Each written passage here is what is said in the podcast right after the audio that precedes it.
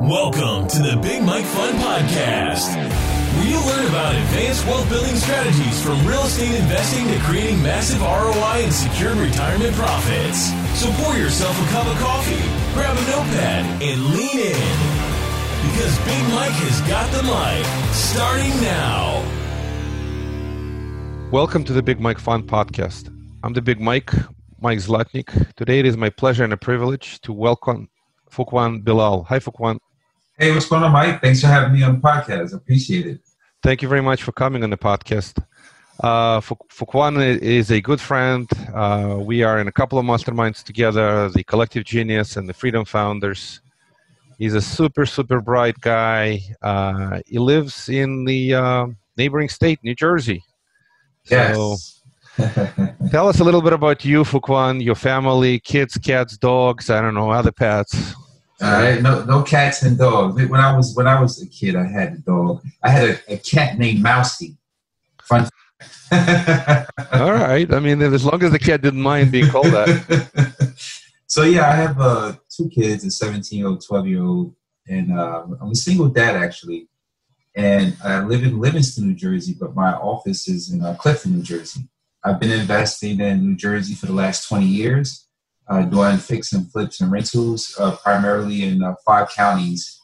Uh, and I, I, like it. You know, it, it you know gives me my feeling of importance to know that I can go in a community where I'm from. I'm from North New Jersey, and have the ability to revitalize the area and put these uh, dilapidated properties back on the tax roll. So you know, I love real estate. I'm excited about it, and I'll also do some notes. Though we'll talk a little bit about that. Yeah, that's what I was going to say. I've known you as the note specialist. You're running mm-hmm. um, a, no, a distressed notes fund, right? Absolutely, absolutely. So in 2011, uh, after the market crashed, and you know, I kind of pivoted over to short sales, and then in 2011, I discovered the wonderful world of notes. And to me, still to this day, is the best investment strategy in the universe. I believe because you can do it from your laptop, cell phone, and again, it's impact investing. So you're able to help homeowners stay in their house and essentially you become the bank. So that's what I liked about it. Uh, it's another area where I was able to help people and make profit. So, um, you know, I created a fund in 2013, and the fund originally was strictly for notes. And actually, my first three funds that I did was all notes, and the fund that I'm running now currently is a hybrid model of real property and notes. And it, it played a, a, really important role, uh, you know, under the current circumstances uh, to have that hybrid flexibility and have different assets in the fund where you can derive income from performing notes, from selling notes, from cash flow from rent, and also uh, cash injections from uh, fix and flips. So I kind of like the hybrid strategy. That makes sense. I mean, we have a mixed fund too, Tempo Opportunity Fund. Sometimes this mixed strategy doesn't work uh, as well. Uh, sometimes it does. I, I, can tell you that. I don't know if you've experienced this the uh, and I don't know if you have any growth projects. If you have only rental properties and they're generating good cash flow, then it's probably not as as much of a concern.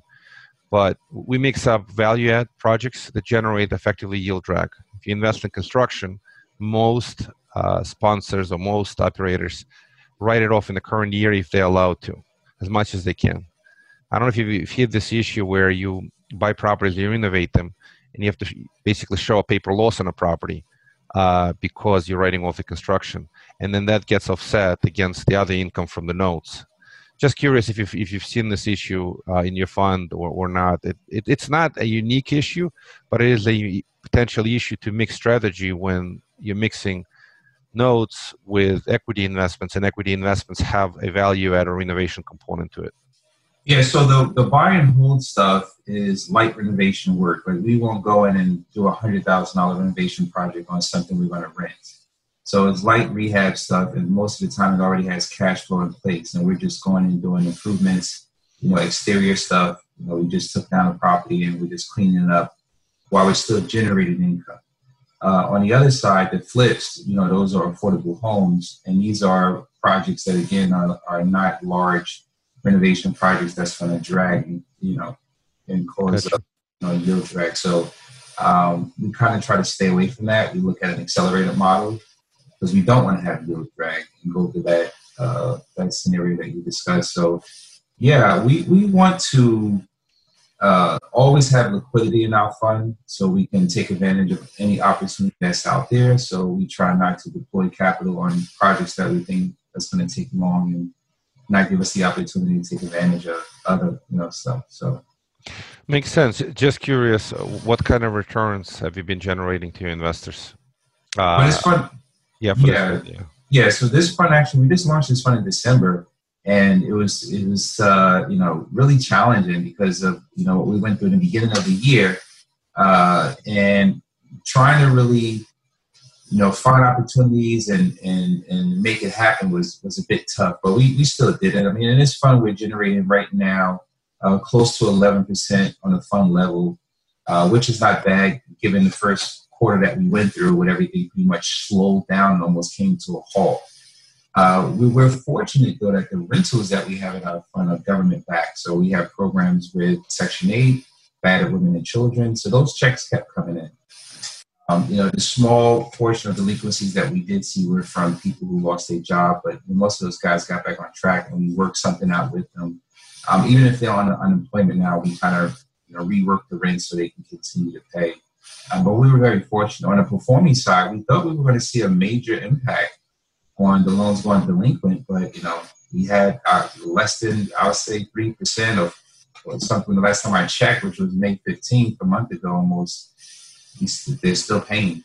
So uh, we haven't really been that affected, but you know, we're doing you know close to 11 percent on a fund level. So that's for the first quarter. So. Uh great results given the um, circumstances, uh, the COVID environment for sure. Um, and now section 8 and any kind of government subsidies music to my ears today. People love this stuff. Before it's like oh section 8 little rough neighborhood. I no, know i know. it's, it's, listen it's a community redevelopment opportunity. You're helping the folks in the community and, and at the same time it's safe. I mean the government writes you a check it feels a whole lot better than than versus you know a traditional rental where somebody gets unemployed although now they've been getting fat checks from the government. I don't know how long it's going to continue, but um, yeah, we're all in the same boat. I think that the big stigma behind Section 8 and, and low uh, low income housing government backed programs were that the quality of the people wasn't thought of as the ideal tenant. But there's some good people who are getting who's getting assistance. And you have some people who they pay a portion of the rent and then the government pay a portion. They actually work. So just really vetting the tenant, whether they're 100% government backed or not, is, is key in making sure that you have the right tenant in place. You know, if they're keeping the property clean, if they, you know, helping instead of destroying. So uh, that's some of the stuff that we look for when we, you know, rent our units. I think it's it's a great management uh, work. Where whoever uh, do you self manage or do you absolutely absolutely. So you so, self manage. Yeah, I mean, in my 20 experience, I have not found, and I know they're out there, I haven't found a company that would uh, do the things that I would like to do the way that I would do it. Um, you know, from managing my own real estate, from my personal portfolio when I first started, and dealing with tenants and everything. We tried, we tried, but we we haven't found a company that can execute, uh, have great response time, pay bills on time and efficiently. So you know, we manage capital from investors, and we need to make sure that these mortgages get paid and everything else because we have leverage in the fund as well. Um, it's a debt fund, so it's, it's uh, IRA friendly. There's no UBIT, uh, but you know we haven't found a property management company out here to step up to the to the task that we have as yet. Hopefully, one day we will, but until then, we will self manage. Uh, these are the words of a wise man. All I'm going to say is that my observation is very similar. I'm here in New York, and observation. And in my investments outside of New York, it's the same observation. You tolerate them. For best case scenario, you get a semi decent manager. Uh, during uh, some initial period of time, they do okay job, and after a while, they either get lazy, they get corrupt, uh, or combination of the uh, of the above, uh, and then they uh, they start milk you with fees. And at times, it's really hard unless you start checking the manager uh, it becomes a, a, complicated, a difficult challenge. So property management uh, generally is a tough business, and I can tell you that they, there are a lot of the management companies' incentives is uh, repairs, and then they, they, they send the contracts to their bodies, and then they effectively overcharge uh, for the repair work. That that is the common theme. I'm not saying anything other than it's human nature, and that's the business. Uh, the fees they collect generally for the management is not enough to them. So this is my observation. If they if they didn't have other opportunities, they wouldn't be in the management business. So I don't know. It's a little one-sided statement, um, uh, but it's it's just hard. Or they just get sloppy. Some these companies who, uh, if they if they want if you want good service, it's going to cost you a little more than the management fees. These repair contracts uh, will be you know repair situations will cost you more than they should. That's why self-management, if you can, is the most optimal way to um, to manage them and to get better better return. So I don't know if you have any comments. Yeah, it's, it's, it's, really not that challenging if you have the right tools and systems in place, right? We use AppFolio, we leverage VAs, uh, virtual assistants to kind of manage their process. We have Podio as well to automate a lot of the workflows. Um, you know, whether it's telling the tenant happy birthday, any birthday, whether it's reminding them for bulk trash days, whatever it is, it's all automated. So you can spend the time, which is really the most challenging thing, is spending the time putting it all together, right? And then it's just improving it to make it better. But if you set up, uh, you know, systems and processes, it makes it easier to manage data than manage people. Um, and then, as you mentioned, the biggest challenge is the repairs, making sure that they're done at a cost where it's not digging into your profit. So, you know, if you can get all that on the wraps, like I don't have all the answers. I mean, I've been doing this 20 years. I'm still learning stuff. Um, uh, if, if you can get that under control, it can be very, very profitable for you. Especially the areas where we are investing at. You know, these are C plus B class areas. Uh, cap rates between you know eight and nine percent. Uh, you know, typically what I'm seeing now, it's it's somewhere between 350 to 500 per door, and we usually would go if we get a, a property that's worth uh, 350,000. Uh, maybe we're into it for about 260, 275 a max. So we have 50,000 plus in equity, plus somewhere between 350 to 500 per door. That's our buy box. Um, we've been pretty consistent with that. Um, it's a lower end area, but you know we have we have the uh, the equity there if we need to uh, you know recapitalize and, and, pay the investor back and, and lower the cost of capital because we, we, pay our investors 10% and we get money from the secondary market somewhere around 6%. So a lot of the times we will you know refinance out, pay off an investor, we have a cash call and pretty much go from there.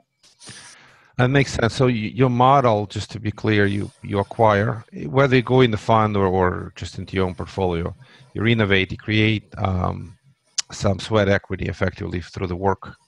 And then uh, the cap rate is, I mean, these are pretty good cap rates. I, I don't, I know New Jersey has a whole lot better cap rates. Well, better, higher cap rates than New York. Um, but eight, nine cap rates uh, is not bad. And, w- and these properties, uh, what's the typical price? Is it single family or multifamily? What's these the- are multifamily. These are all multifamilies, three families. Uh, some of them are two families and uh, the purchase price to to well the ARV is somewhere between 315 350 somewhere around there.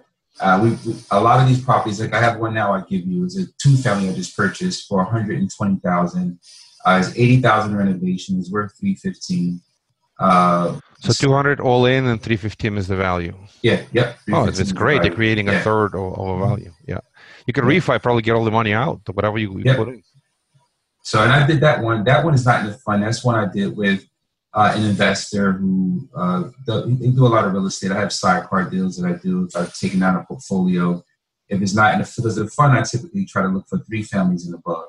So if I do find an opportunity that's a two family, but it still has good equity and good cash flow, then that'd be a one off deal I'll do with an investor. You know, they'll put up the money and then, you know, I'll refinance it out, pay the money back and pretty much go from there. So we do have those situations, but uh, it's all in, in C plus B class areas, you know. That makes sense. Uh, the fact that they are uh, these prices are, I mean, I, I, would imagine that have to be you know worse areas like a C minus, but the C plus B range, it's not not bad at all. Uh, yeah, this area is coming together. This is uh, one particular area we're talking about is the east ward of a town that I, that I buy a lot of tax liens And you know, five years ago, no one wanted to invest here. Now everyone is running door knocking and everything because there's not that much opportunity in Newark, and the opportunity that's there, you'll find the same property for four hundred thousand.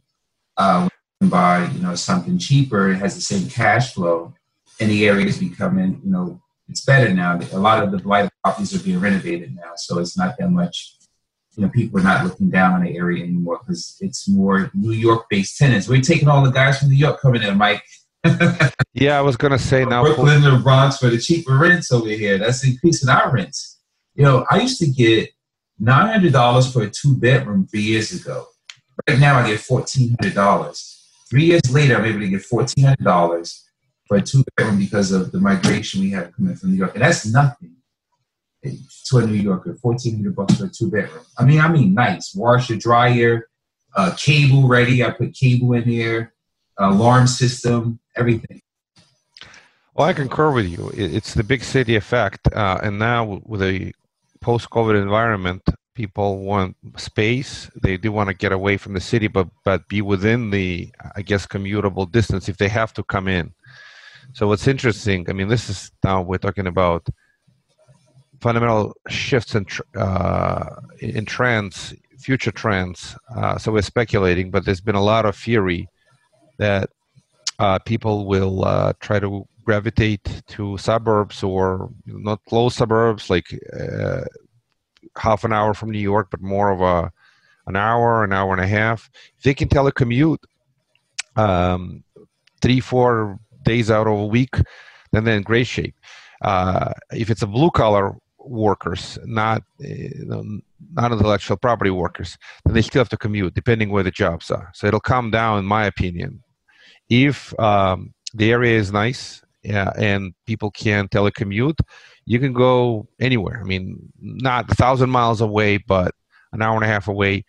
Uh, years ago, I used to work in in, in Manhattan and uh, lived in Plainsboro, New Jersey. Well, this is a long time ago. While my wife went to school in, Phil- in Philadelphia for her optometry degree.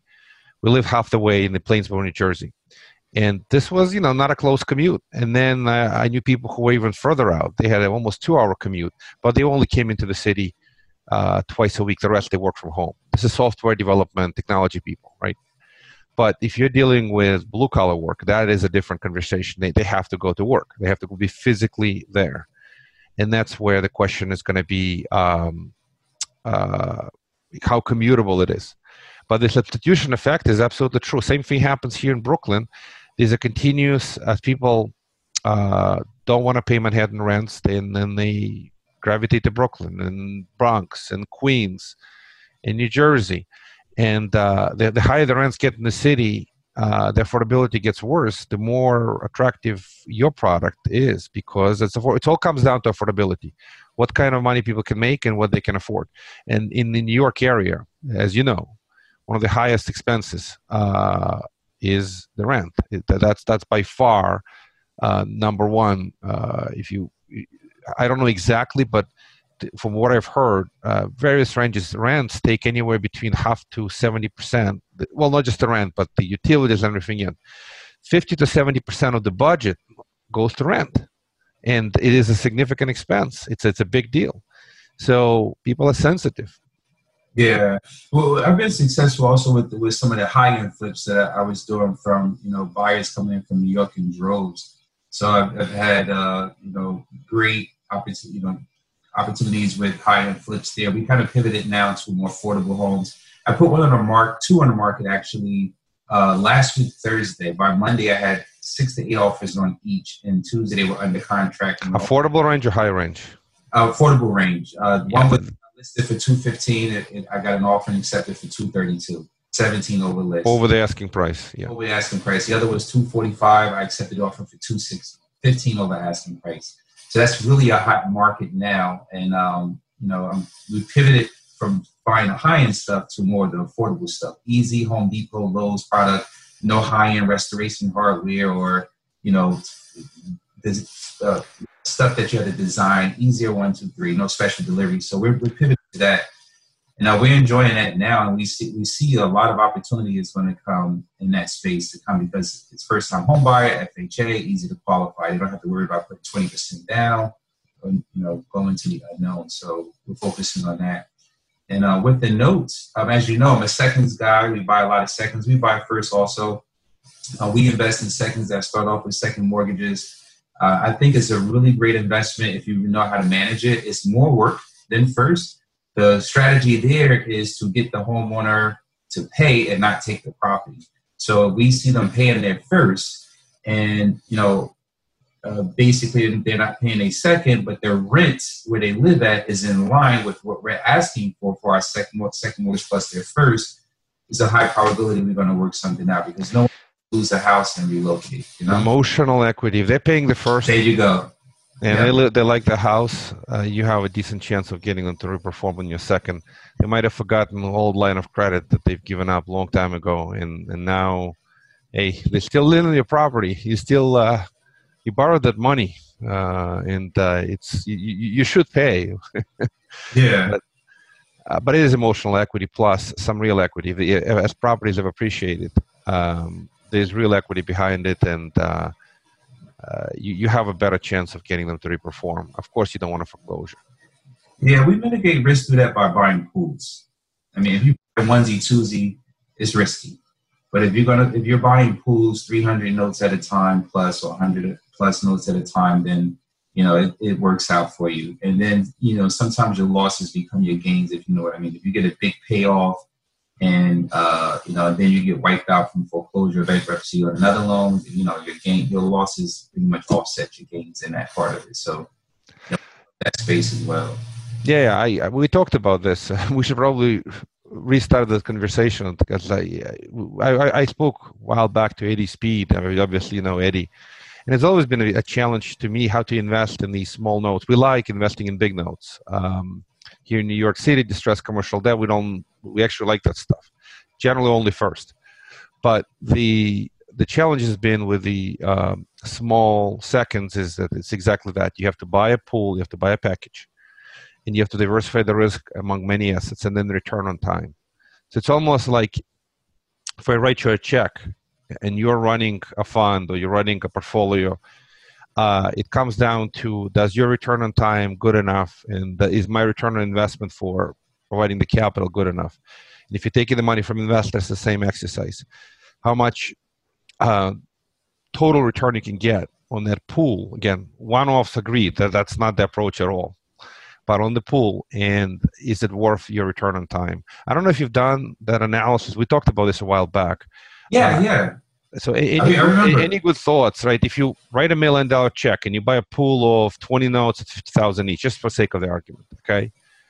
And you work it through your process uh, what kind of irr can investors expect uh, and what well on the portfolio level before you start splitting how much is sweat worth and how much is money worth. Yeah, on, on a portfolio level with seconds, we're we're tracking uh, high teens, somewhere low twenties return on on the pool itself. Uh, you know, then it's not accounting all the expenses. That's just you know foreclosure costs, everything else. Nothing to do with uh, you know my operating expenses, my rent, payroll, anything else. We have asset managers that we calculate those costs in there as well. Those some, some of the cogs that we attribute to that. Uh, you know, we've had 18%. When I first got started, the returns were 26%, but now has increased and vendors' expenses, vendors are more expensive now. Uh, and we leverage a lot of stuff. We used to do a lot of stuff in house. So I had a lot of payroll and a lot of stuff. Now we outsource our, our custodian to do file audits. We have our services. We used to in-house service back in 2012 when I started. Uh, you know, buying pools and started to fund and buy notes. Now we have services that we leverage. We have asset managers. So we deal with a lot of vendors that we leverage to cut a lot of that cost. And again, that's another opportunity for us to manage data. So our time is not so much involved in all of the hands-on process uh, that go into place with that because it is a lot of work, but it's very profitable and it gives you an, an option on a property that's worth more versus buying. You guys buy big million, two million dollar first mortgages, where somebody like Eddie and those guys they buy low balance first, where it's sixty thousand, hundred thousand, but it's a first mortgage we can buy a second the same uh, unpaid principal balance amount, but cheaper because it's in second, and it gives us an option on a property that's worth more. So, um, I, again, our goal is not to take the property; is to work it out. So it may take three months, six months, two years to work it out. Uh, but again, those we're leveraging vendors, not pretty much the only time we have in house is managing the data and following up with the vendors. So um, over the years, it, for me, it was able to evolve from being a, a lot of work to just really systems and processes and managing vendors and follow ups and really uh, helping us to increase returns. Um, pricing has increased because a lot of people, even the big uh, hedge funds from the first mortgage space, because they have cheaper capital, we started to see them come into our space and buy, you know, $10 million pools. And they don't sell it. They give it to a collection agency to work it out, let it go for two, three years, and whatever didn't work out, they liquidate the pool and sell it. So um, that's created a lot of competition for us, which, you know, yeah, yeah, I, I great comments, and uh, it's as market matured and as the prices increased, the uh, uh, and efficiency has has to increase. If you don't get your automation efficiency, you, you die. You can't survive yeah, in that yeah, because yeah. the returns are lower, and uh, unless you, you you you can better use the time, uh, you you just it's not profitable business. So, but uh, great points, and I, I am uh, really glad to hear you're very successful. Let's chat uh, uh, some more. Uh, just hold on, I, I, I, gotta do. Oh, I gotta do the next call. I apologize. So let's wrap up very quickly. How people find you? Oh, sure. It's uh, F Bilal B I L A L at nngcapitalfund.com. You can go to our site, check us out, nngcapitalfund.com. Thank you, for Fuquan. It was a pleasure to have you. Uh, I have to run to the next call. Appreciate it. Love to have you again. Well, thank All you. Right. Have a great day. All right, Mike. Ciao. Thank you for listening to the Big Mike Fund Podcast. To receive your copy of Mike's How to Choose a Smart Real Estate Fund book, head to BigMikeFund.com or visit Amazon and type Mike Zlotnik. Keep listening and keep investing Big Mike style. See you on the next episode.